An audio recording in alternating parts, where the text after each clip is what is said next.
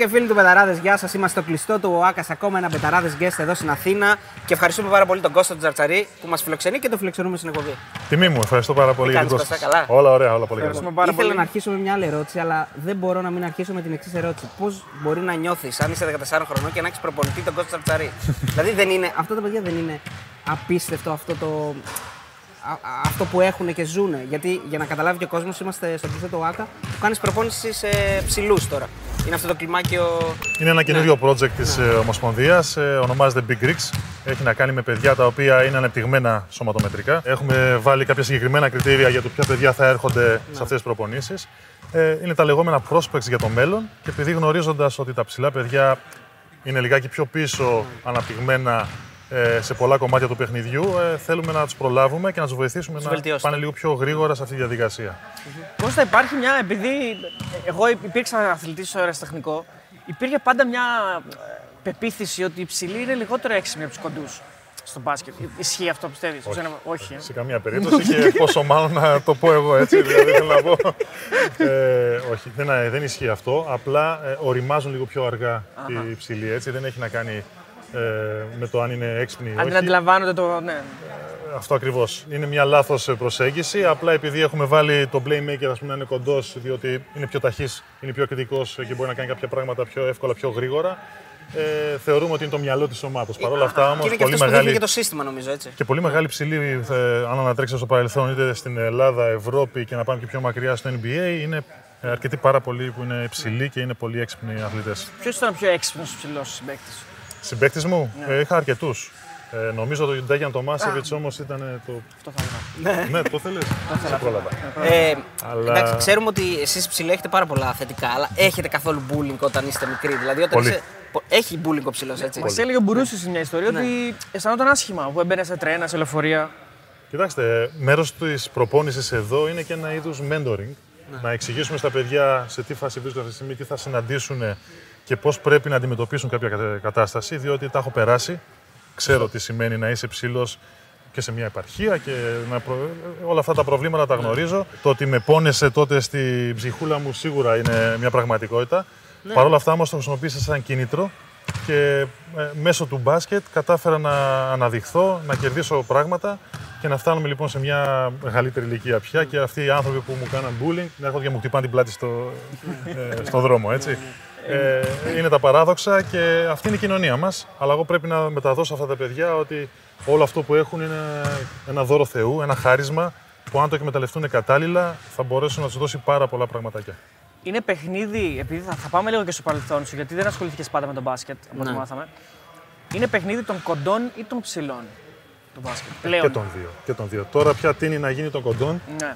ε, διότι υπάρχει μια τριποντοποίηση του αθλήματος. ναι, ναι, αυτό το Βλέπουμε- είμαστε ενάντια σε αυτό, είμαστε κατά προφανώς. Όχι, όχι, είναι μέρος του παιχνιδιού Α, οκ. από τη στιγμή που είναι κανονισμός. απλά όλα κάνουν ένα κύκλο, έτσι. Κάποτε ήταν οι ψηλοί όπου πάντα θέλαμε μάλλον την μπάλα να περνάει μέσα από τη ρακέτα και να έχουμε τους ψηλούς να κυριαρχούν. Γυρίσαμε τώρα, έχουμε το τρίποντο. Θα προσαρμοστούν οι άμυνες και οι προπονητές πάνω σε αυτή την ε, νέα τάση. Και θα ξαναγυρίσουμε λοιπόν στους ψηλούς, οι οποίοι πάλι θα είναι οι κυρίαρχοι. Φταίει ο Κάρι για αυτό που έχει γίνει τα τελευταία Ή το χρόνια. NBA γενικά. Ναι. Σαφώς είναι και ο Κάρι. Γενικότερα όμως βλέπουμε ότι παγκοσμίως βγαίνουν πολύ μεγάλοι σουτέρ και αυτό διότι για μεγάλο χρονικό διάστημα τα, τη δεκαετία των 90s, ίσως και λίγο στη δεκαετία του 2000, οι άμυνες ήταν πολύ κλειστές. Δίναν πολύ χώρο λοιπόν στους σουτέρ έξω από τη, από τη γραμμή του τριπόντου να έχουν ελεύθερο χώρο.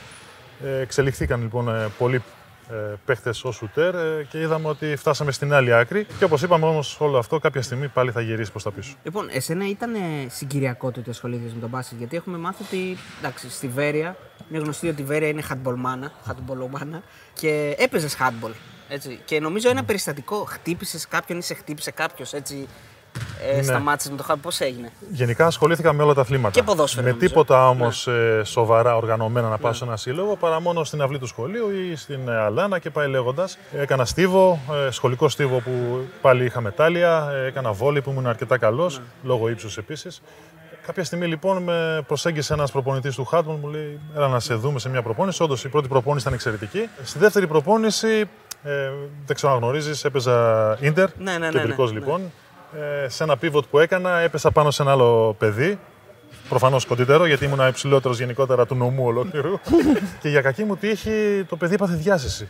Εγώ τρόμαξα πάρα πολύ, ένιωσα πάρα πολύ άβολα. Ε, εξαφανίστηκα από το γήπεδο. Λες εδώ θα σκοτώσω κανέναν τώρα. Δεν μας. έπαθε τίποτα το παιδί. Εντάξει, αφού σιγουρεύτηκα ότι Ναι, είναι ναι. καλά, ας πούμε, εγώ σηκώθηκα, έφυγα γιατί δεν μπορούσα να τον αντικρίσω. Δεν ξέρω, το ένιωσα έτσι. Και τελείωσε το handball για μένα εκείνη τη μέρα.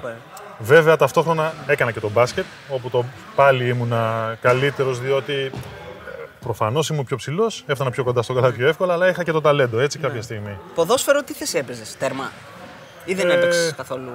Πολύ. Εντάξει, Η αλήθεια είναι με βάζαν περισσότερο τέρμα. αλλά και επιθετικά μια χαρά ήμουνα. Ναι. ναι, ναι Ε, βέβαια. μπαλοτέλη φάση έτσι, λίγο ψηλό. Ε, Μπαλοτέλη, Κράουτ. Κράουτ. ναι, ναι. Λοιπόν, Πώς εκείνη η γνώση μου για το ποδόσφαιρο, μην πάμε παραπέρα. Α, ναι, γιατί χθες είχαμε τον Αναστόπουλο, τον Νίκο Αναστόπουλο, που ασχολείται πολύ με μπάσκετ. Του αρέσει πάρα πολύ να, να βλέπει μπάσκετ, ναι. Προδιόρου ήμουν και με τον Γιώργο τον Σεταρίδη, ο οποίος ασχολείται και με τα κοινά του Δήμου Ναι. ε, Α- Αθηνών. Οπότε μας είπε και ο ίδιος ότι έπαιζε και παίζει μάλλον μπάσκετ. Του αρέσει πάρα πολύ. Έλα. Ε, Ρωτήσαμε, Οπότε είναι- ρωτήσαμε τον coach τον ε, Αναστόπουλο, μιας που το, το είπε ο Θοδωρής, αν μπορεί, να, αν μπορεί να, να αντλήσει ένας coach που πλέον είσαι και από αυτό το κομμάτι έτσι, του coach, αντλήσει πράγματα και plays από το ποδόσφαιρο όταν είναι στο μπάσκετ και το ανάποδο. Και να τα αν- προσαρμόσει, Αν, αν, να δηλαδή. προσαρμοστούν. Φυσικά, φυσικά. Κάθε άθλημα έχει κάποιες δεξιότητες. Είτε αυτές είναι νοητικές είτε είναι τεχνικές. Εμείς από το ποδόσφαιρο θα μπορούσαμε να πάρουμε πολύ το footwork. Έχουν πολύ ωραίο footwork, έτσι. Δηλαδή τα πόδια τους τα χρησιμοποιούν πάρα πολύ ωραία. Ε, τη φυσική τους κατάσταση, την έκρηση, πώς τη δουλεύουν. Ε, το μπάσκετ είναι πιο τεχνικό. Ε, χρειαζόμαστε συνδυασμό ποδιών, χεριών και του κορμιού γενικότερα και σε πολύ σύντομο χρονικό διάστημα. Το μπάσκετ θεωρητικά είναι πιο γρήγορο και πρέπει να παίρνεις πολύ γρήγορα αποφάσεις, άρα και το IQ χρειάζεται και είναι σημαντικό. Ισχύει αυτό τελικά στο που λένε, μπάσκετ. δηλαδή ότι είναι, είναι ένα άθλημα πιο έξυπνο εντός εισαγωγικών. από το Απλά επειδή ποδόσφαιρο. πρέπει σε σύντομο χρονικό διάστημα Ναι. να πάρεις σωστή απόφαση. Έτσι. Το ποδόσφαιρο και αυτό είναι πολύ έξυπνο άθλημα. Απλά σου δίνει και τη δυνατότητα ορισμένες φορές να το σκεφτείς λιγάκι παραπάνω και να επιλέξεις αναλόγως. Δεν έχει και καθυστερήσει το μπάσκετ. Χρειάζεται και καλύτερο αθλητή νομίζω ίσως στο ποδόσφαιρο. Είναι πιο πολλές αποστάσεις, πιο μεγάλα τις- τα μέτρα που, που τρέχουν. Δηλαδή, ίσως. Θα διαφωνήσω διότι πάμε σε θέματα τώρα γύμνασης και φυσιολογίας. Ε, το ποδόσφαιρο είναι αερόβιο άθλημα. Έτσι. Χρειαζόμαστε λοιπόν αθλητές με καλά πνευμόνια, ένα ε, καλό μυϊκό σύστημα φυσικά για να μπορούν να τρέχουν μεγάλες αποστάσεις. Το μπάσκετ έχει, είναι αναερόβιο, θέλουμε δηλαδή ε, πολλά sprint, πολλή έκρηξη σε μικρό χρονικό διάστημα, ναι. πολλές ε, αλλαγές κατεύθυνσης. Έχουμε τα άλματα, έχουμε τις επαφές, άρα έχουμε οτιδήποτε κάνει και τον gimbal λοιπόν του κυρίου εκεί απέναντί μας πρέπει να κάνει και ένας αθλητής του μπάσκετ. Ε, λοιπόν, ε, είπαμε για τη Βέροια, ξεκίνησες εκεί στο Φίλιππο Βέροιας και γενικά τα πλάνα σου δεν ήταν για εκεί. Δηλαδή δεν σε κρατούσε το, το- η, η πόλη ας πούμε, της Βέρειας, ήθελες να, να φύγεις έξω και από τη Βέρεια βρέθηκες στην Ισλανδία. Αυτό κι αν είναι. Ναι. Δηλαδή λέμε ότι εντάξει φεύγουν brain drain, αλλά στην Ισλανδία ας πούμε, η... πολύ βαρβάτη Τι απόφασης. θυμάσαι από πολύ τα δύσκολη Ισλανδικά, μπορείς να απόφαση. πεις κάτι στα Ισλανδικά. Όχι, δεν θυμάμαι πολλά. Εντάξει, δεν θυμάμαι πράγματα. Λέξεις καθόλου τίποτα. Με λένε Τώρα θα Κώστα. πρέπει να καθίσουμε. Ε, δεν θυμάμαι. Δεν θυμάμαι, μην σου πω ψέματα. δεν είναι εύκολη γλώσσα και πόσο μάλλον τώρα για 17χρονο εκείνη τη στιγμή που το μυαλό του είναι λίγο στην Ελλάδα και περισσότερο στο μπάσκετ ενδεχομένως. Ήταν δύσκολο. Δεν θυμάμαι, πέρασαν και πολλά χρόνια. Δεν είμαστε πιτσιρίκια πια. Πάνε 30 χρόνια από τότε. Έχεις δηλώσει ότι πιο εύκολα πάει ένας μικρός 17 χρονών στην Ισλανδία παρά λίγο πιο μεγάλος, γιατί ξέρεις, δεν σκέφτεται και τίποτα, δεν έχει και τίποτα να χάσει. Εντάξει, σχετικό είναι αυτό, παιδιά. Έφυγα με το που τελείωσα το Λύκειο από μια μικρή πόλη όπως είναι η Βέρεια. Πρώτη φορά μακριά από τους γονείς μου και τους φίλους μου. Ε, δεν ήταν καθόλου εύκολο. Ο πρώτος καιρός ήταν ένα μαρτύριο. Παρ' όλα αυτά ήμουν τυχερό που έπεσα εκεί πέρα σε καλούς ανθρώπους όπως είναι όλη η Ισλανδία. Έτσι, μιλάμε για πολύ φιλόξενη χώρα. Ε, μου δώσανε οτιδήποτε χρειαζόταν ψυχολογικά για να μπορέσω να συνεχίσω. Είτε ήταν αυτό χρόνο, είτε κουβεντούλα, ένα παρεούλα. Και μέρα με την ημέρα να νιώσω καλύτερα και στο τέλος, δηλαδή όταν τελείωνε η χρονιά, να μην θέλω να γυρίσω πίσω. Α, ναι. Τόσο πολύ προσαρμόστηκα και μου άρεσε. Νιώθουνε. Από μπάσκετ. Νιώθουν από μπάσκετ. Δηλαδή τι πρωτάθλημα Ε, συνάντηση, τι νιώθουν, επίπεδο. ναι. Δηλαδή. Πάντως εσύ πήγες και βγήκες πρώτος rebounder νομίζω εκεί, ε. Ε, καλά. Κοίταξε, ήταν μια κατηγορία Έτσι είναι και εφάμιλη της Α2, φανταστείτε. Α, ναι. Προφανώς δεν είναι το κα- κορυφαίο, το κυρίαρχο άθλημα, εκεί είναι το ποδόσφαιρο πρώτα και νομίζω και το handball είναι πολύ ανεπτυγμένο στις σκανδιναβικές χώρες και εκεί. Το μπάσκετ ήταν καλό, ήταν πολύ γρήγορο όμως. Πάρα πολύ γρήγορο και γι' αυτό πολλές φορές έπαιρνα το rebound και κατέβαζα εγώ την μπάλα για να προλάβω να φτάσω στην άλλη ρακέτα. Έτσι. Ε, είχαν πολλές επιρροές από το NBA. Οπότε θέλανε το γρήγορο α, σκορ, το γρήγορο παιχνίδι για το Θεαθήνε, για, το, για να εξετάζει ο κόσμος. Ε, πήρα πάρα πολλά. Πήρα πάρα πολλά έτσι, γιατί έπαιξε σε ένα υψηλότερο επίπεδο αφενός από ό,τι θα έπαιζα στη γάμα εθνική της Ελλάδος ε, και στη Βέρεια. Ε, αλλά πιο πολλά κέρδισα όσον αφορά τη ζωή. Έτσι, ε, αναγκάστηκα να μείνω μόνος, να ανδρωθώ, όπως λέμε κοινώ, να μάθω να μαγειρεύω, να καθαρίζω, να σιδερώνω και πάει λέγοντας. Λεπτά πάντως δεν πρέπει να βγάλεις πολλά από εκεί. Παιδιά, γύρισα άφραγκος εντελώς. δεν είναι πανάκριβη χώρα. Ναι, ναι. που ενώ ένα συμβόλαιο που δεν θα το είχα ποτέ φυσικά στη ΓΑΜΑ Εθνική έτσι σαν 17χρονος ήταν το νούμερο ωραίο, αλλά α, οι τιμές γενικά σε οτιδήποτε πρώτης ανάγκης ήταν. τεράστιες. Ξαναπήγε από τότε, ποτέ; Όχι, δυστυχώς όχι. Έχεις κρατήσει επαφές γενικά; Έχω κρατήσει με δύο ανθρώπους, με τον προπονητή μου και έναν ε, συμπαίχτη. Αυτό. Ναι, εντάξει, δεν έχω κάτι παραπάνω, όχι. Οπότε ουσιαστικά το βήμα αυτό ήταν ένα ε, ξεκάθαρο είμαι εδώ για τις ελληνικές ομάδες. Ότι μετά σου άρχισε το ενδιαφέρον. Είναι σαν να φώναξε ότι ο Κώστας Τσαρτσαρής είναι εδώ και πρέπει να, ε, να τον δουν και ελληνικέ ομάδες. Πήγες Νέα Ρίς, πήγες Περιστέρη Ναι. και εκεί ήταν που δέθηκες και με έναν ε, προπονητή που τον αγαπάς πολύ, τον Μπεδουλάκη. Ακριβώς. Κοίταξε, η πρώτη επαφή με την Ελλάδα ήταν ε, ο κύριος Παπαδημητρίου, Θανάσης Παπαδημητρίου, τότε προπονητής εθνικών ομάδων. Έμαθε ότι ήμουν τρίτος rebounder στην Ευρώπη, οπότε κάλεσε. Βρήκε το τηλέφωνό μου στην ε, Ισλανδία που Ναι. και να σας ρωτήσω ποιος είναι ο κωδικός της Ισλανδίας, δεν θα ήταν ε, εύκολο πάλι. Ε, Όντως με κάλεσε, ενδιαφέρθηκε, μου λέει όταν γυρίζει να σε δούμε. Ταυτόχρονα ο κολλητός μου από τη Βέρεια ε, έπαιζε στην Ιαρίστ. Η Ιαρίστ Α2, παίρνει την ε, άνοδο στην Α1. Μου λέει ρε εσύ Κώστα, ο κύριος πολίτης κάνει ένα try out εδώ πέρα ανοιχτό. Έλα, να, έλα να κάνεις μια προπόνηση, δεν έχεις να χάσεις κάτι. Παίρνω το τρένο λοιπόν από τη Βέροια καλοκαίρι, έχω γυρίσει από την Ισλανδία. Παίρνω το τρένο, κατεβαίνω Αθήνα, κάνω προπόνηση και επί τόπου με παίρνει ο Πολίτης στην άκρη και μου λέει Σε θέλω. τι είναι εσύ μου λέει λοιπόν. το εξηγώ το story μου, μου λέει οκ. Εντάξει. Την επόμενη μέρα μαθαίνω ότι έχει ήδη τηλεφωνήσει στη Βέροια, έχει κάνει το deal και αν δεν έγινε άμεσα, μετά από δύο-τρεις μέρες νομίζω έγινε η αγοροπολισία γιατί υπήρχαν κάποιες ρήτρες από τη Βέρεια και ήμουν μέλος της Νιαρίστ. Το οποίο κράτησε για ένα χρόνο. Έτσι ήταν δηλαδή το, σκαλοπάτι. αγροτικό Το το αγροτικό. σκαλοπάτι. Ήταν το entry στην ε, μεγάλη κατηγορία, τεράστιο σχολείο. Ο κύριος Ζευγόλης, ε, τελικά ο προπονητής μέσα στη καλοκαίρι άλλαξε. Ε, ο κύριος Ζευγόλης προπονητής μου έδωσε πολλές ευκαιρίες. Ε, πήρα πάρα πολλά από τον κύριο Ζευγόλη και τους υπόλοιπους προπονητές. Και εκεί ήρθε λοιπόν η μεγάλη μεταγραφή στο Περιστέρι, όπου το Περιστέρι πρωταγωνιστούσε. Ε, ο κύριος Πεδουλάκης μέντορας, ένας άνθρωπος που με με έμαθε πάρα πολλά πράγματα, κέρδισα τόσα πολλά. Ε, για να μου δώσει ύστερα αυτό την ευκαιρία να μπορέσω να πάω ακόμα παραπέρα, που ήταν ο Παναθηναϊκός, στο υψηλότερο σκαλί που μπορούσε να πάει κάποιος εκείνη την εποχή. Ο Φόρντ, για όσους δεν τον πρόλαβαν, ήταν τόσο ξεχωριστός. Ναι, Αλφόνσο ήταν ένα Φόρντ. παιδί πολύ χαμηλών τόνων, ταπεινός, ο οποίος μέσα στο γήπεδο μεταμορφωνόταν. Αθλητικότατος, ε, που μπορεί το, μα- σαν ύψος να μην σου γέμιζε το μάτι, γιατί σαν όγκο σίγουρα σου το γέμιζε. Ένας τύπος ο οποίος μπορεί να περπατούσε και ξαφνικά μέσα σε 10 δευτερολέπτου να φτάσει σε ταχύτητες που δεν μπορούσε να κουμπίσει κανείς άλλος. Όταν βελτίωσε και το- το σουτ, ε, τότε ήταν ο Φόρντ ο οποίος έμεινε στην ιστορία και έβαζε 25-30 πόντους σε οποιαδήποτε άμυνα. Ξεχωρίζουν οι κοντοί που μπορούν να πάνε μες στα θηρία. Ναι, προφανώς είναι ένα προσόν, διότι το μπάσκετ δεν είναι όπως είπαμε μόνο περιφέρεια. Πρέπει να διαβάζουν, να μπορούν να πάνε μέσα στη ρακέτα, να μπορέσουν να ανταπεξέλθουν λοιπόν στις επαφές και στα μεγάλα κορμιά μέσα της ρακέτας. Και σίγουρα είναι ένα προσόν το οποίο το επιζητάει ένας προπονητής και το βλέπει σε... όταν κάνει σκάουτινγκ για κάποιον αθλητή. του. Υπήρξε ποτέ κανένα περιστατικό ας πούμε, στη- με το Φόρντ να καταλάβεις ότι όπα αυτός είναι βράχος, δηλαδή δεν μπορώ να τον. Είναι, είναι τσιμέντο. Πώς... Σίγουρα πάρα πολλά. Σίγουρα πάρα πολλά γιατί ε, όπως είπες πολύ σωστά, ήταν ένας παίκτης που δεν σούταρε μόνο. Του άρεσε να μπαίνει μέσα, να παίρνει τις επαφές και να εκτελεί. Οπότε πολλές φορές βρεθήκαμε τότε μέσα στη ρακέτα να παίρνει την επαφή. Εγώ τότε ήμουνα ένα συφλίδι, οπότε με έστελνε παραπέρα. ε, αλλά ναι, είναι αλήθεια ότι η σωματική του δύναμη εξαιρετική, ήξερε να την ε, χρησιμοποιεί. Όπως έκανε παλιότερα ο Γκάλης, χωρίς να θέλω φυσικά να κάνω αναγωγή των δύο ανθρώπων. Απλά και ο Γκάλης για την εποχή του ήταν ένας πάρα πολύ δυνατός γκάρτ. Έμπαινε μέσα στη ρακέτα και δεν χαμπαριάζε από κανένα ψηλό. Έχεις δηλώσει βέβαια ότι είσαι γκαλικός. 100%. Καλά, είπε ότι είναι και Αρειανός. Ήταν και Αρειανός. Ήταν Αρειανός και έγινε Λόγω Γκάλι, Παναθηναϊκός όταν μεταγράφηκε. ο- Ακριβώς. Γκαλικός, προφανώς Άρης όπως και το 80% της Ελλάδος κάποτε. Έτσι, Ακόμα μην ισχύει κρυφτούμε αυτό ακόμα. έτσι. Το- Ακούγει σαν μύθος στα αυτιά μας. Κοίταξε, κάθε Πέμπτη κλείναν τα πάντα. Τα- τα θέατρα Εργάσιμη και ημέρα τα- ή όχι, κλείναν τα πάντα για να δούμε τον Άρη. Έτσι. Ένα είναι το δεδομένο. Από εκεί και πέρα ο Γκάλης έφερε κάτι εντελώς διαφορετικό στην Ευρώπη και στην Ελλάδα, πόσο μάλλον. Ε, ήμασταν όλοι φαν, όλοι ξεκινήσαμε από Γκάλη. Όταν έγινε η μεταγραφή στο Παναθηναϊκό, εντάξει, εγώ δεν ήμουν κανένα μεγάλος έξυπνος άνθρωπος. με το που πήγε ο Γκάλης στο Παναθηναϊκό, έγινε και εγώ Γκάλης και πολύ καλά έκανα λοιπόν. Διότι μετελήφθηκε όλο αυτό, εξελίχθηκε μάλλον όλο αυτό σε καρμικό. Ναι, και, και μετά αποφασίζει.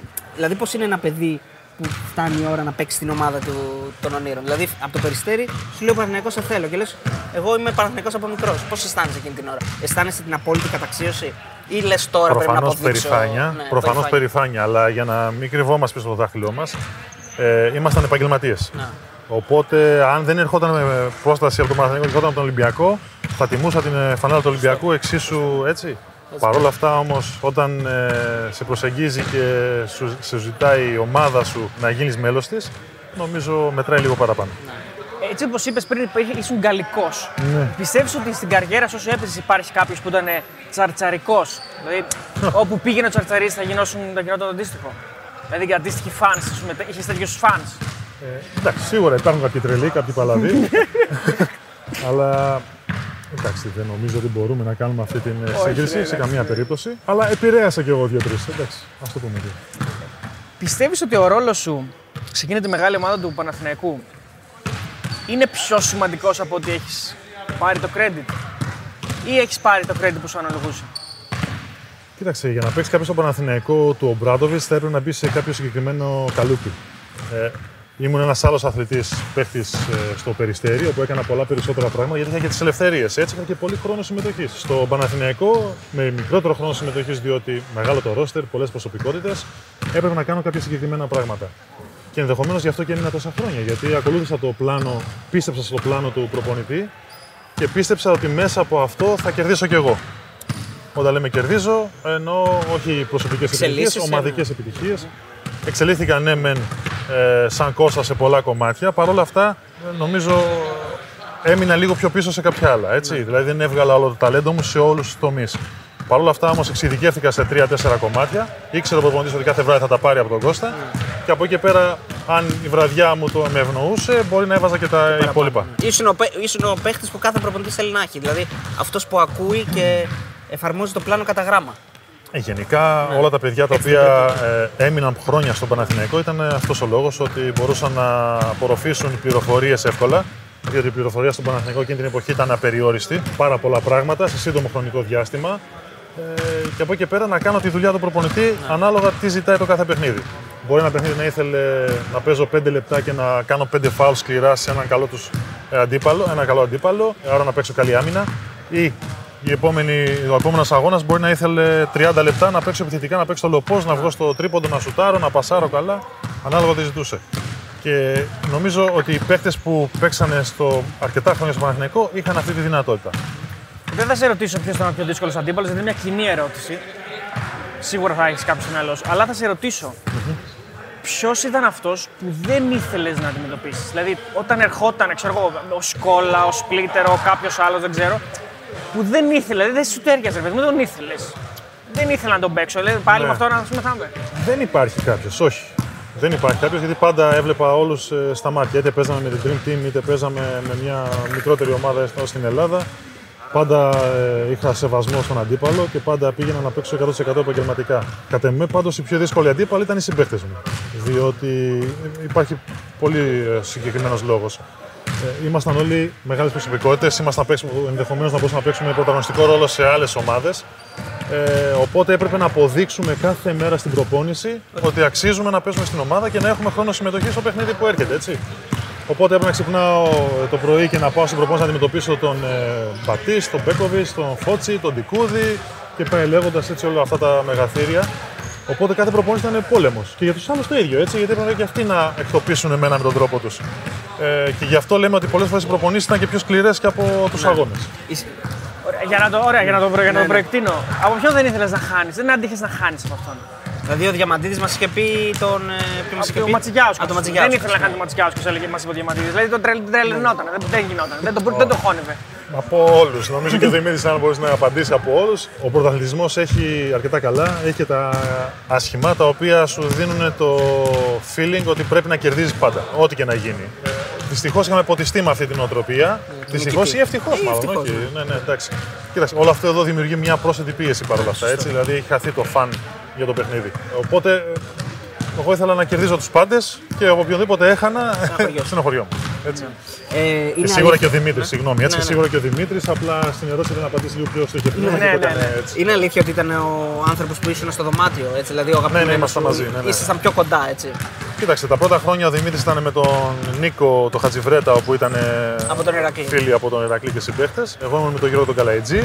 Ε, όταν ε, έφυγε ο Νίκος και ο Γιώργος, ε, πήγα εγώ με τον Δημήτρη. Ναι, μέχρι Είναι το αλήθεια, ρε τέλος. παιδί μου, ότι ήταν έτσι σαν παιδί, προσπαθούσε να μην κρυώσει έτσι λίγο πιο ε, του δωματίου χωρίς να βγαίνει. Ανησυχούσε λίγο παραπάνω, Ανησυχούσε μην λίγο πάθουμε παραπάνω, τίποτα. μην, Μην, ναι, μην χτυπήσουμε. Όχι, εντάξει. Αυτό σημαίνει ότι είναι 100% επαγγελματία. Ναι. Έτσι, δηλαδή θέλει να προσέχει, διότι είναι ένα ε, άθλημα επάγγελμα, παύλα επάγγελμα.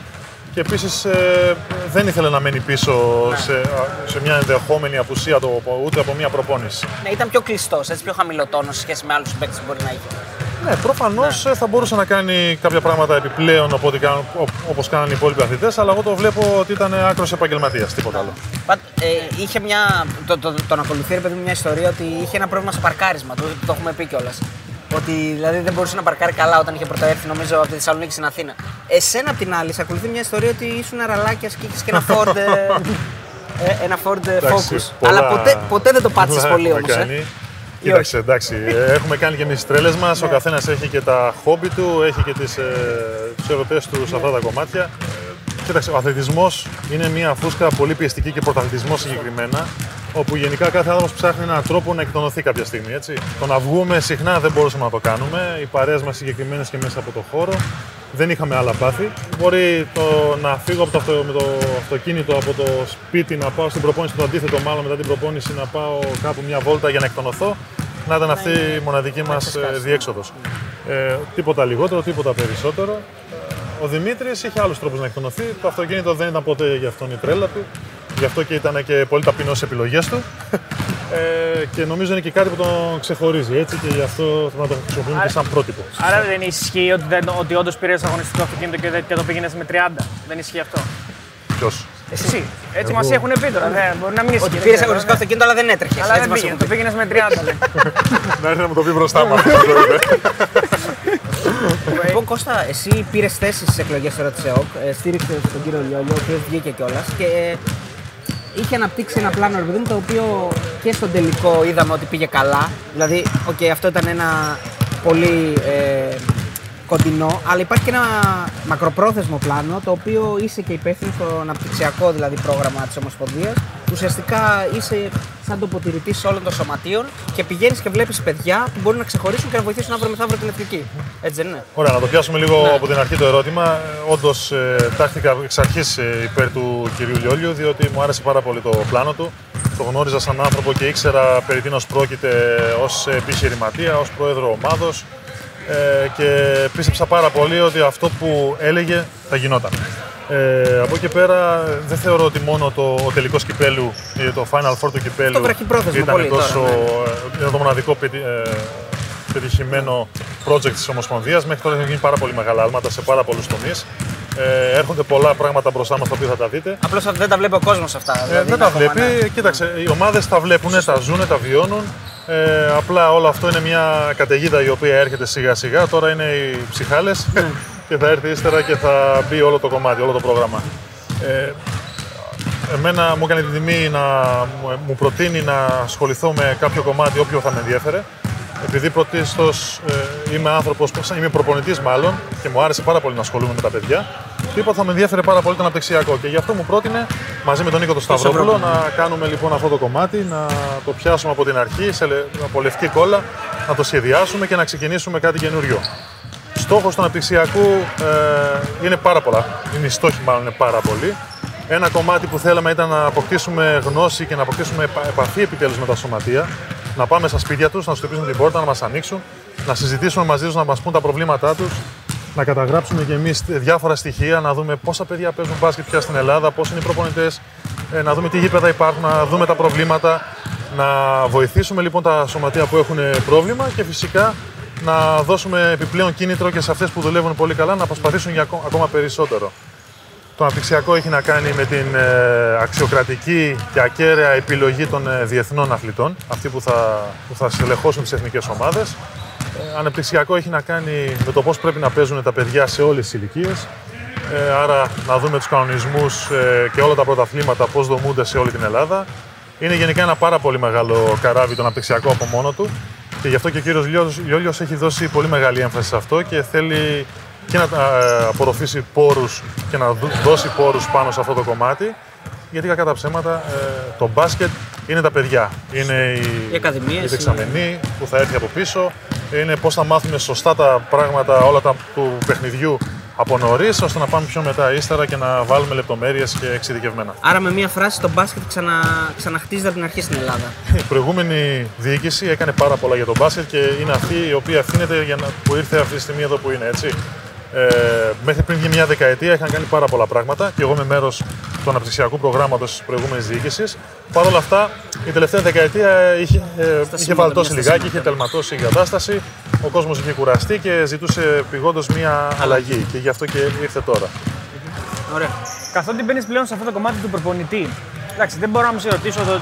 Φαντάζομαι ότι κάποια πράγματα από τον ε, κύριο Μπράντοβιτς τα παίρνεις, τα έχεις κρατήσει. Φαντάζομαι κρατούσες σημειώσεις, τα κρατούσες στο κεφάλι σου, δεν ξέρω. Αλλά τις αποχρώσεις του Μελιτζανί, αυτές του Μπράντοβιτ, δηλαδή τις έχεις πάρει, τις εφαρμόζει και εσύ. Δεν το, ας το πούμε. βλέπω πολύ ήρεμο. Ναι, σε βλέπω Πολύ ήρεμο γι' αυτό, θηβετιανό ναι, το ναι, βλέπω. ναι, Πολύ ναι, θηβέτη. μπράβο, ναι. Ε, όχι, ούτε κατά διάνοια. Εξάλλου γι' αυτό επέλεξα η προπονητική που έκανα πριν ε, να είναι σε ατομικό επίπεδο, δηλαδή βελτίωση των παιδιών ε, και όχι αγωνιστικό, διότι δεν είμαι άνθρωπος των εντάσεων. ναι. Δεν θα μπορούσα. Ήξερα ότι ε, ένας προπονητής μπορεί να φτάσει στα άκρα και δεν ήθελα να φτάσω στα άκρα σε καμία περίπτωση με κανέναν. Τώρα πια βέβαια είμαι διοικητικός, έτσι δεν είμαι προπονητής. Το ότι με είδατε σήμερα και είναι επειδή έχω ακόμα το μικρόβιο και Ναι, και ασχολείσαι. Εντάξει, είμαι κοντά γενικότερα στους ψηλούς. Έχω παίξει αυτή τη θέση, έχω μια ευαισθησία περισσότερη και ήθελα να τους δώσω και εγώ λίγο ε, περισσότερο κρι- κίνητρο. σε αυτό Όταν το ερχόταν καταιγίδα από Μπράντοβιτ, την έβλεπε, την έβλεπες να έρχεται. Δηλαδή ενώ Ναι. Αντιλαμβανόσασταν πλέον από ένα σημείο και μετά πότε θα ανεβριάσει. Ναι, ναι. κάποιες στιγμές γνωρίζαμε κάθε αντίδραση γιατί τα είχαμε ζήσει. Έτσι. Ναι, ναι. Τα πρώτα δύο-τρία χρόνια ψαχνόμασταν και δεν ξέραμε τι γινόταν. Γιατί γίνεται αυτό τώρα, γιατί το άλλο. Όλα ήταν βάση ενός σχεδίου που ήταν στο μυαλό του. Ε, οπότε κάποια στιγμή, από ένα σημείο και μετά, δηλαδή από την τρίτη, τέταρτη, τέταρτη χρονιά, καταλαβαίναμε τι, Γιατί τι το έρχεται, κάνει τι αυτό. θα είναι, γιατί το κάνει. Και διαβάζοντας και το πρόγραμμα ενδεχομένως ή βλέποντας την ομάδα μα πώ παίζει, ξέραμε ότι οι επόμενες προπονήσεις μάλλον θα αρχίσουν να γίνονται λιγάκι διαφορετικές. Δεν σε ψάρουνε καθόλου, δεν σου είπε κάτι, δεν σε πίεσε ως ένα βαθμό παραπάνω από ό,τι περίμενες. Πάντα πίεζε. Πάντα πίεζε, ε, συνήθως όμως με θεμητά μέσα, έτσι. Πάντα ήθελε λοιπόν ε, να μας πιέζει, να μας, ε, με καλό τρόπο, ε, να μας κάνει καλύτερους, έδινε κίνητρο, ε, είναι ένας άνθρωπος πάρα πολύ δίκαιος. Ποτέ δεν θα μας, ε, δεν θα ήταν ε, απέναντί μας, ε, πώς να το πω, ε, εριστικός, ε, δεν θα ήταν ηρωνικός, ε, θα ήταν πάντα ευγενικός. Αλλά με τον τρόπο του θα μας τσιγκλούσε λιγάκι να πάμε λίγο παραπέρα. Υπάρχει κάποια ωραία ιστορία μπορούμε να πούμε και είναι ανέκδοτη, δηλαδή δεν έχει δημοσιευτεί ακόμα. Έτσι, κάτι αστείο που μπορεί να λέγεται ε, από κάποια αντίδρασή του, κάποια, κάποιον αγώνα, κάποιο γούρι που μπορεί να είχε. Κοίταξε, ανέκδοτες ιστορίες μένουν στα αποδητήρια. Σωστό, σωστό. Ε, γούρι, είχαμε ένα γούρι, γενικά σαν Παναθηναϊκός θυμάμαι από τη μέρα που πάτησα το πόδι μου μέσα υπήρχε ένα CD συγκεκριμένο του Σφαγιανάκη με πέντε τραγούδια Όντως. το οποίο τους ακολουθούσε ήδη από το Final Four ε, της Θεσσαλονίκης αν δεν απατώμε, το 2000 Με τη Μακάμπη. όπου έτυχε στο... ναι όλο το Final Ναι, ναι, Four, ναι. ναι, ναι, μπράβο. Ε, το βάζανε στο πούλμαν από το ξενοδοχείο στο γήπεδο και τούμπαλι. Ε, τους πήγε καλά και από εδώ το καθιερώσαμε πριν από κάθε παιχνίδι. Δηλαδή έχουμε μάθει αυτά τα πέντε τραγούδια Πριν από κάθε παιχνίδι. πριν από κάθε Ε, ούτε Ευρωλίγκα, εντός, ούτε Final Four. εντός, Α, εντός, εντός. εντός. Ναι, Απίστευτο. τα εκτός δεν είχαμε, έπρεπε να είχαμε και ένα CD player Ναι, ας ναι, πούμε, να ναι, το παίζουμε, εντός. δεν το είχαμε αυτό. Ε, αλλά ναι, το έχουμε ακούσει άπειρες φορές και φαντάζομαι Ποια είναι αυτά τα πέντε πέντε, τα πέντε τραγούδια. τραγούδια, δεν θυμάσαι; Τα πέντε τραγούδια. Ε, τώρα καρφώθηκα. Είπα τα- Σίγουρα το μετανιώνω ήταν το ένα. Ε, δεν θα θυμάμαι τα Ο άλλα. Παρούνα. Όχι, δεν ήταν αυτό. Αυτό ήταν σε μεγάλο, σε διπλό έχει, δίσκο. έχει, τελειώσει η στο ιστορία. κανάλι. έχει τελειώσει η ιστορία, όχι. Και αν λέει πως... Ήτανε πολλά, ήταν ναι, αυτά τα πέντε λοιπόν. παίζει. Λοιπόν, Ωραία, σε- πάμε στα διλήμματα. Σε ποιον θα έδινε πάσα Ναι. για το τελευταίο σουτ, ποιον δεν θα ήθελες να μαρκάρεις στο τελευταίο σουτ και ποιον θα έβαζες να μαρκάρει το τελευταίο σουτ από αυτούς τους τρεις που θα σου πω. Διαμαντίδης, Πανούλης, Παπαλουκάς. Σε ποιον θα έδινε πάσα για το τελευταίο σουτ; Σε ποιον δεν θα ήθελες να μαρκάρεις το τελευταίο σουτ; Και ποιον θα έβαζες να σουτάρει το τελευταίο σουτ; Λοιπόν, ε, τελευταίο σουτ ε, πριν από ένα, ναι, όχι δύο. Έναν σε κάθε ένα από τα τρία. Κοίταξε. Όχι ότι ο Θοδωρής ε, θα υστερούσε σε αυτό το κομμάτι. Παρ' όλα αυτά, το ότι δεν ήταν τόσο καλό το σουτ του από μακριά. Ε, Είναι αλήθεια. του δίνει ένα αντισαβαντάζ έναντι των άλλων δύο. Άρα πάμε στους άλλους δύο. Ε, επειδή με τον Δημήτρη έχουμε κερδίσει τίτλους βάζοντας αυτά τα σουτ, ε, θα επιλέξει τον Δημήτρη. Έτσι, χωρίς να σημαίνει ότι ο Βασίλης Δεν τα δεν είναι clutch shooter και παίχτης και έχει κερδίσει και πάρα πολλά παιχνίδια. Έτσι. Παρ' όλα αυτά θα πήγαινα με τον Δημήτρη σε αυτή τη φάση. Ποιον δεν θα ήθελα να μαρκάρω στο τελευταίο σουτ. Πάλι νομίζω κανέναν από όλους. Ε, απλά επειδή ο Θοδωρής ήταν πιο διεισδυτικός και ψηλός επίσης, άρα θα με περνούσε πιο εύκολα στα πόδια και θα πάει κοντά στο καλάθι και επειδή είναι ψηλός δεν θα μπορούσα να τον κόψω, θα έλεγα τον Θοδωρή. Διότι με τον Δημήτρη και τον Βασίλη θα μπορούσα να είμαι κοντά του, είμαι πιο ψηλός, θα ήταν λιγάκι πιο μαρκαρισμένο το σουτ. Και το τρίτο; Σε ποιον θα έδινε πάσα για το τελευταίο σουτ; Έξω το. Το είπαμε έξω- αυτό. ο Σπανούλη, όχι. Είπες- Διαμαντίδη. Το Διαμαντίδη. Α, ωραία. Άρα το τρίτο είναι ποιον θα έβαζες, ποιον θα έβαζες να μαρκάρει Α, το μπράβο, τελευταίο ναι. σουτ; Ποιον θα έβαζα να μαρκάρει το τελευταίο σουτ; Νομίζω το διαμαντίνι. Πάλι. Ο Σπανούλης έμεινε όμως. Ε, ναι, εντάξει, μπορεί το Βασίλη να μην το βάλει πουθενά. Ε, ναι, ο Διαμαντίδης νομίζω ήταν καλύτερος αμυντικός. Λοιπόν, έχω κι εγώ ένα. Από τον Λάζαρο Φώτσε ζήσεις τώρα, έτσι. Ναι, ναι. Σε ποιον θα έδινες το αυτοκίνητό σου; Να το οδηγήσει, θα του Ναι. έχει εμπιστοσύνη. Με ποιον θα πήγαινες μαζί διακοπές; Και με ποιον θα συγκατοικούσες; Λοιπόν, θα το έδινα στο Ζήση, ασυντηρητή. Πήγαινε αμάξι. δηλαδή στο ρελαντί, 1500 στροφέ. Η άλλη είναι παλαβή. Έτσι. Ε, ο Φώτης τουλάχιστον ξέρει να οδηγάει. Ο Λάζαρος δεν ξέρει να οδηγάει. Είναι και άλλο αυτό. Άρα ο Λάζαρος κόβεται από την αρχή. Το επόμενο; Ε, με ποιον θα πήγαινες μαζί διακοπές; Α, ωραίο αυτό. Ε, με όλους. και με τους Ε, τρεις. εκπληκτικά παιδιά. Ε, Κοίταξε τώρα, ο Ζήση έχει πολλά παιδιά, θα μας παίρνουν το κεφάλι όμως. Οπότε. θα λέγαμε Φώτση και. Με το Φώτσε και το Λάζαρο. και με ποιον θα συγκατοικούσες; Ποιον θα συγκατοικούσα; Ε, με ζήσιμο, ρε, εντάξει, με έναν ήρεμο. Τους άλλους δύο τους παλαβούς. όχι, όχι. Ωραία. Θέλω να μου πεις τη χειρότερο, το χειρότερο μπλοκ που έχεις δεχτεί ποτέ. Και το θυμάσαι. Και δεν κοιμόσουν τα βράδια, ρε παιδί μου, για τον μπλοκ Μπλοκ. αυτό. Χειρότερο μπλοκ. Κάνα κοντό, ξέρω εγώ τώρα να πάω. Έχω φάει μπλοκ. Ε, δεν ξέρω, σίγουρα έχεις φάει, δεν μπορεί να μην έχεις φάει. Ρε Κώστα, ξέρω εγώ. Ε, δεν θυμάμαι. Δεν θυμάμαι. δύσκολο. Έχεις δηλώσει ότι το πρότυπό σου ήταν ο Βράγκοβιτς, έτσι; Βράγκοβιτς εξ αρχής, ναι, ναι. Εξ αρχής. Ναι, Τι ναι. πιστεύεις για εκείνη τη φάση που παίρνει ο Παναθηναϊκός στην Ευρωλίγκα; Κοίταξε, κάποιο είναι δικό η αυταπάρνηση που δείχνει ο Βράνκοβιτς σε εκείνη τη φάση, έτσι να διασχίσει όλο το γήπεδο, να πηδήξει πάνω από άλλους σε μια φάση που θεωρητικά μπορεί κάποιος να λέγε χαμένη. Ε, νομίζω ότι κατοπτρίζει όλο το concept, ας πούμε, ότι είναι ο Βράνκοβιτς. Επειδή όμως τον έβλεπα και ε, εκ των υστέρων ή και πιο πριν κιόλας, μου άρεσε που παθιαζόταν σε κάθε παιχνίδι. Ε, μου άρεσε που θυσιαζόταν για την ομάδα, έτσι, χωρίς να ζητάει να είναι πρώτος σκόρερ και πάει λέγοντας- και πάει λέγοντας. Ε, και μετά από κάποιο παιχνίδι, δεν θυμάμαι ποιο, σημαντικό, έβαλε τα κλάματα επειδή χάσανε. Αλήθεια. Θυμάμαι πολύ καλά στο συγκεκριμένο γήπεδο λοιπόν στο Ολυμπιακό Στάδιο, πίσω από το καλάθι, ακουμπισμένος στα κάγκελα πάνω και να κλαίει. Ναι, και μου βγάλε αυτό κάτι ότι παθιάζεται για την ομάδα και για την νίκη. Κάτι που το είχα κι εγώ από μικρός. Ένα ωραίο δίλημα που είχα που βρήκα καθώς έψαχνα τις, ε, τα ρόστερ τότε εκείνων των ομάδων που έπαιξε στον Παναθηναϊκό. Είδα ότι ήσουν και με Μπατίστη και με Μίτλετον. Ναι, ναι. Άμα σου βάζα να διαλέξεις ποιον από τους δύο, θα ήθελες περισσότερο είτε για συμπέκτη είτε οτιδήποτε. Ας πούμε. Γενικά ποιον θα διάλεγες. Γιατί ήταν και οι δύο τόσο ξεχωριστοί. Πραγματικά. Τώρα αυτό είναι αδόκιμο τώρα γιατί θα μπορούσαμε να το κάνουμε για άλλους παίχτες. Ναι. Ε, Για όλοι αυτούς τους δύο, προσφέρανε επειδή- κάτι διαφορετικό στην ομάδα. Ε, ο Μπατίστη ήταν διαφορετικού είδους παίχτης, ο Μίλτον και αυτός άλλο είδος. Ε, και με τους δύο κέρδισα πάρα πολλά. Ε, δεν είχα την ευκαιρία με τον Ντάριλ, με τον Μίλτον να κερδίσουμε ένα τίτλο μαζί. Παρ' όλα αυτά όμως ήταν ε, πρότυπο ως επαγγελματίας, ως αθλητής. Ε, μα- μου δίδαξε πάρα πολλά από το low post, αλλά και γενικά το mindset. Ο δε Μάικ ε, ήταν διαφορετικός άνθρωπος, διαφορετικός χαρακτήρας και παίχτης. Ε, είχα την τύχη να κερδίσω μαζί του τίτλους που παίξαμε περισσότερα χρόνια μαζί. Παρ' όλα αυτά δεν μπορώ να διακρίνω κάποιον γιατί είναι αδέρφια μου. Ισχύει ότι ο Μπατίστη ήρθε για τριάρι. Ο Μπατής ήρθε ως τριάρι, ε, έλεγε αυτός. Έλεγε αυτός. Τον βάλαμε τεσάρι.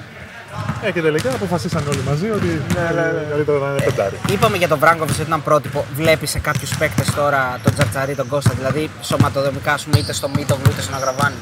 Ε, Αυτούς Ε, εγώ. ο Μίτογλου νομίζω είναι πιο κοντά στον τρόπο που έπαιζα εγώ. Ο δε Αγραβάνης και αυτός είναι ένας πάρα πολύ ταλαντούχος.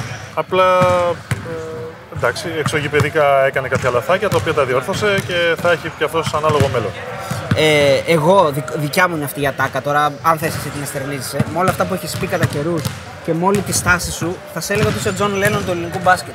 Δηλαδή είσαι ένας ήρεμος άνθρωπος ο οποίος θέλεις και έχεις βγει πολλές φορές και έχεις πει ότι το μπάσκετ είναι μια αγκαλιά, να μην γίνονται ε, ξέρω εγώ, έκτροπα και ότι δεν υπάρχει έκτρα Ολυμπιακού Παναγιακού, είναι μόνο στο κήπεδο. Νιώθεις ότι είσαι ένας άνθρωπος που έβαλες στο λιθαράκι σου στο να μονιάσουν λίγο ρε παιδί μου τα πράγματα και να κατευνάσουν λίγο έτσι καταιγίδες που κατά καιρούς ε, υπήρχαν. Κοίταξε, ως άνθρωπος γενικά ήμουν ε, συμφιλιωτής από μικρός. Ε, δεν μου άρεσαν εντάσεις όπως καταλάβατε. Mm. Επίσης, ε, ποτέ δεν πούλησα από αδηλίκη. Δεν νομίζω να μπορεί να πει κάποιος να πει ότι φίλησα φανέλες, έκανα. Ε, όχι ότι δεν αγαπούσα τη φανέλα, ας πούμε, και προφανώς και την αγαπούσα και με το παραπάνω. Παρ' όλα αυτά, ε, δεν ήθελα να δημιουργήσω εντάσεις γιατί ήξερα ότι ερχόταν και μια ζωή μετά. Ε, θα δημιουργήσω ενδεχομένως, θα δημιουργούσα μια οικογένεια όπως και συνέβη. Ε, οπότε ήθελα να πορευτώ την υπόλοιπη ζωή με ηρεμία, διότι έβλεπα τι γινόταν τριγύρω. Βάσει αυτού, θέλησα και εγώ να βάλω το λιθαράκι μου. Είτε με κάποιες δηλώσεις, είτε με κάποιες πράξεις, να προσπαθήσω προς αυτόν τον ε, τομέα να εξομαλύνω όσο μπορούσα ε, τα πνεύματα, ε, να δώσω στον κόσμο μια διαφορετική οπτική, να τους εξηγήσω ότι οι αθλητές μεταξύ μας είμαστε φίλοι όλοι εκτός γηπέδου. Προφανώς μέσα σε αυτές τις τέσσερι γραμμές θέλω να κερδίσω, αλλά ως εκεί. Από εκεί και πέρα θα μιλήσω και με τον ε, συμπέθυνο στην Εθνική, ο οποίος παίζει στον Ολυμπιακό ή σε κάποια άλλη ομάδα. Θα βγούμε έξω, θα κάνουμε οικογενειακές ε, συγκεντρώσεις και πάει λέγοντας.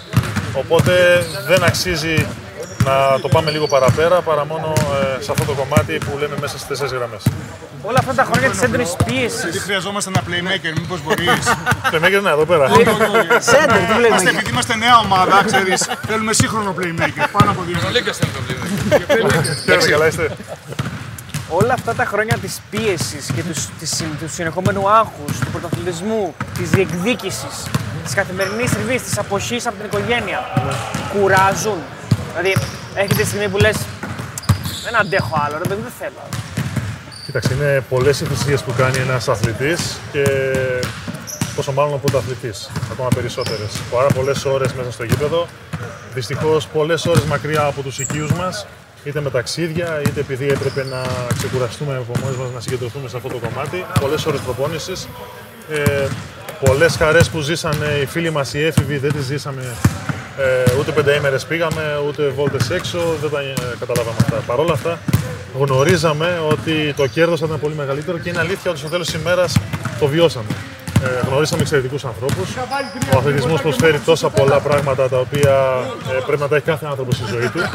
Ε, από τα μικρά παιδάκια μέχρι αυτούς τους ανθρώπους που έρχονται σαν παλέμαχοι να παίξουν εδώ από πίσω μας, ε, να παίξουν απλά για να γυμναστούν. Νομίζω ότι ε, αυτός, ε, θα πρέπει, να- αυτό πρέπει να είναι το κομμάτι το οποίο πρέπει να κρατήσουμε, ότι ο αθλητισμός δίνει τόσα πολλά πράγματα. Ε, και για- βέβαια δεν πρέπει να αφήσω ότι ο λόγος που σταμάτησα να παίζω μπάσκετ ήταν επειδή πια το στομάχι μου δεν άντεχε άλλο. Την τρέλα αυτή που γίνατε πριν, μετά τα μεγάλα παιχνίδια, πρέπει να κερδίσετε, γιατί χάσατε, γιατί αυτό, γιατί εκείνο. Ε, όσο εμπειρία και να έχεις αποκτήσει, δυστυχώς όλο αυτό έρχεται σωρευτικά και κάποια στιγμή σε σκάει. Παίζεις πλέον. Έπαιζα μέχρι το Σεπτέμβρη, αλλά δυστυχώς μετά από τη νέα διοικητική θέση δεν έχω χρόνο καθόλου. δυστυχώς, όχι. Λοιπόν, το μπάσκετ έχει, είχε για σένα πολλές πολλές χαρές, αλλά εντάξει, δεν μπορεί να μην έχει και πίκρες. Είναι το 2003 όταν σε έκοψε ο Ιωαννίδης από τον κύριο μπάσκετ μια έντονη στιγμή για σένα. Μια στιγμή, ρε παιδί μου, έτσι που την ακόμα τη θυμάσαι και λες ότι δεν έπρεπε να γίνει. Ναι, ίσως ναι, ήταν ναι. αλλιώς. Γιατί βγήκε μετά και είπε ότι χρειαζόμαστε τον Τζαρτσαρί. Ξέρω. εγώ. Εντάξει, εντάξει, αυτά εκ των υστέρων Ναι. προφήτες πολύ, αλλά ε, σίγουρα με πείραξε πάρα πολύ, όπως και κάθε αποκλεισμός από την ε, εθνική ομάδα, γιατί τα είχα βιώσει τα προηγούμενα ήδη τρία χρόνια. Νομίζω η μεγαλύτερη πίκρα που βίωσα ήταν ο τελικός στη Σαϊτάμα και είναι το παιχνίδι το οποίο αναπολούμε πάρα πολύ να μπορούσαμε να το ξαναπαίξουμε. Να παρουσιαστούμε τουλάχιστον στο γήπεδο, να είμαστε ανταγωνιστικοί. Και φυσικά να διεκδικήσουμε και τη νίκη, έτσι. Θα μπορέσουμε ποτέ να γίνουμε Ισπανία στο μπάσκετ; Ναι, γιατί όχι. Θα πρέπει να δημιουργήσουμε όμως πολύ σωστές βάσεις, ώστε να έρχονται συνέχεια παιδιά από πίσω με μια συγκεκριμένη νοοτροπία. Ε, δεν και υπολοιπόμαστε θα μπορούσαμε. ταλέντο, έτσι. Εννοώ ότι οι υποδομές είναι αυτό που, που είναι Ε, το βέβαια, σημαντικό. ο σωστός τρόπος δουλειάς, το mindset που πρέπει να βάλουμε λοιπόν νοοτροπία σε όλους τους παράγοντες, προπονητές και αθλητές. Και από εκεί πέρα όλα θα έρθουν με τον τρόπο τους. Ευχαριστούμε πάρα πολύ. Πριν πάμε στο QA, ε, πεταγόμαστε όπως με το Genius Travel πεταχτήκαμε τη Θεσσαλονίκη στην Αθήνα. Πεταγόμαστε εμείς εδώ δεξιά-αριστερά για να αφήσουμε και το κήπεδο γιατί θα μας πάνε. Ναι, ναι.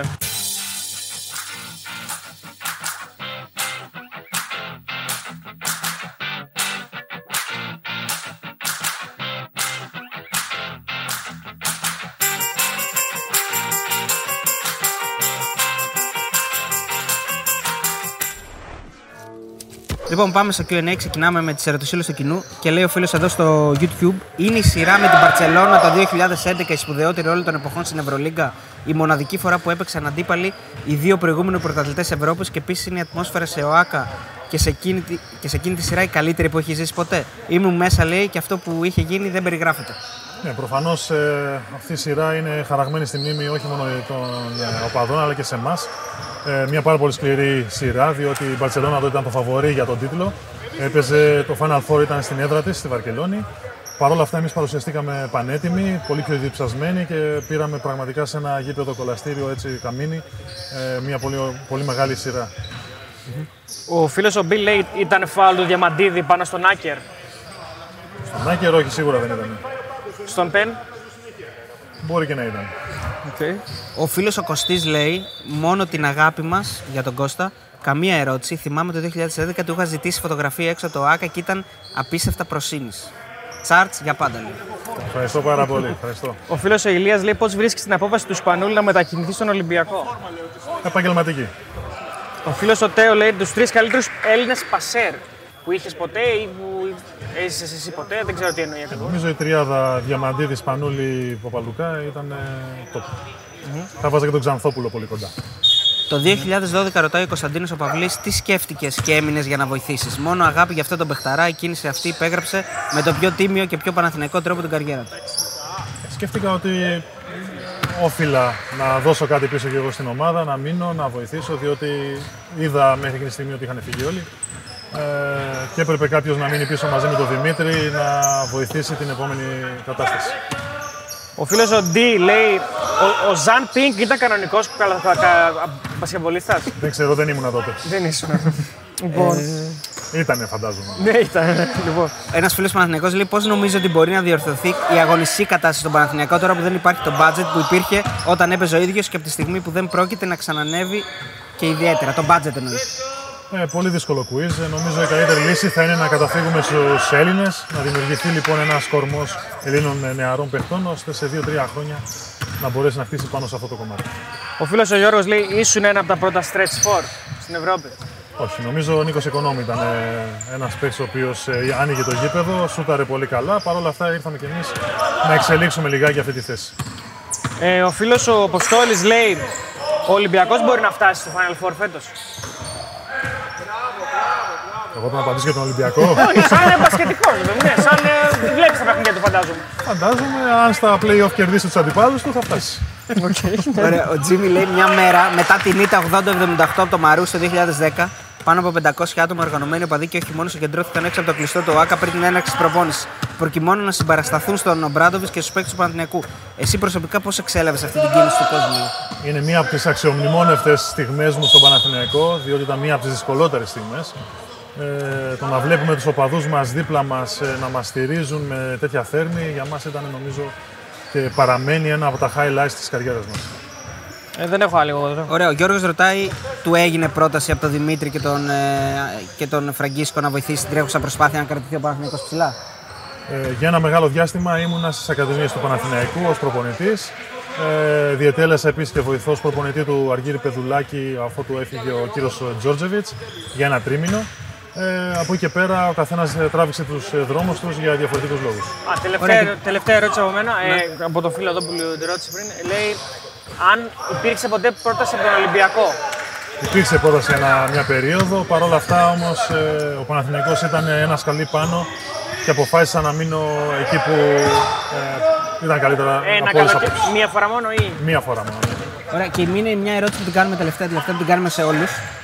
Ποιος είναι αυτός ο παίκτης που τον αντιμετώπισες και είπες ότι πρέπει να γίνω καλύτερο να βελτιωθώ. Δηλαδή ήταν το έναυσμα βλέποντας αυτόν τον παίκτη στον αγωνιστικό χώρο και λες ότι έτσι όπως πάω δεν θα μπορώ να τον παίξω ή δεν είμαι στο ίδιο επίπεδο. Και αυτός αποτέλεσε το κίνητρο για να δουλέψει περισσότερο Ή και σε να... μια προπόνηση, σε μια οπουδήποτε. προπόνηση, ναι. Ένας αντίπαλος.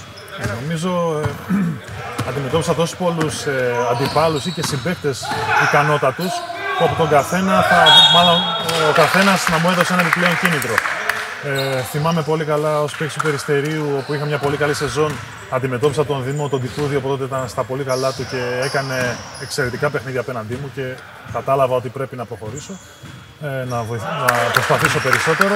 Όπως επίσης και κάθε φορά που βρισκόμουν στην εθνική ομάδα, έβλεπα καταξιωμένους αθλητές και συμπαίχτες να βρίσκονται ένα επίπεδο πάνω από εμένα. Ευχαριστώ πάρα πολύ για την ε, τιμή που μου κάνατε να βρίσκομαι Τιμή μας. μπροστά σας. Ε, για τις ερωτήσεις σας, ε, είτε τους ε, φίλους μας εδώ από τους Betarades, είτε εσάς τους ε, ε, ακροατές, τηλεθεατές Τηλεθεατές, ναι. ε, που θα δείτε και κάνατε τις ερωτήσεις. Ευχαριστούμε πολύ, Κώστα. Ευχαριστώ.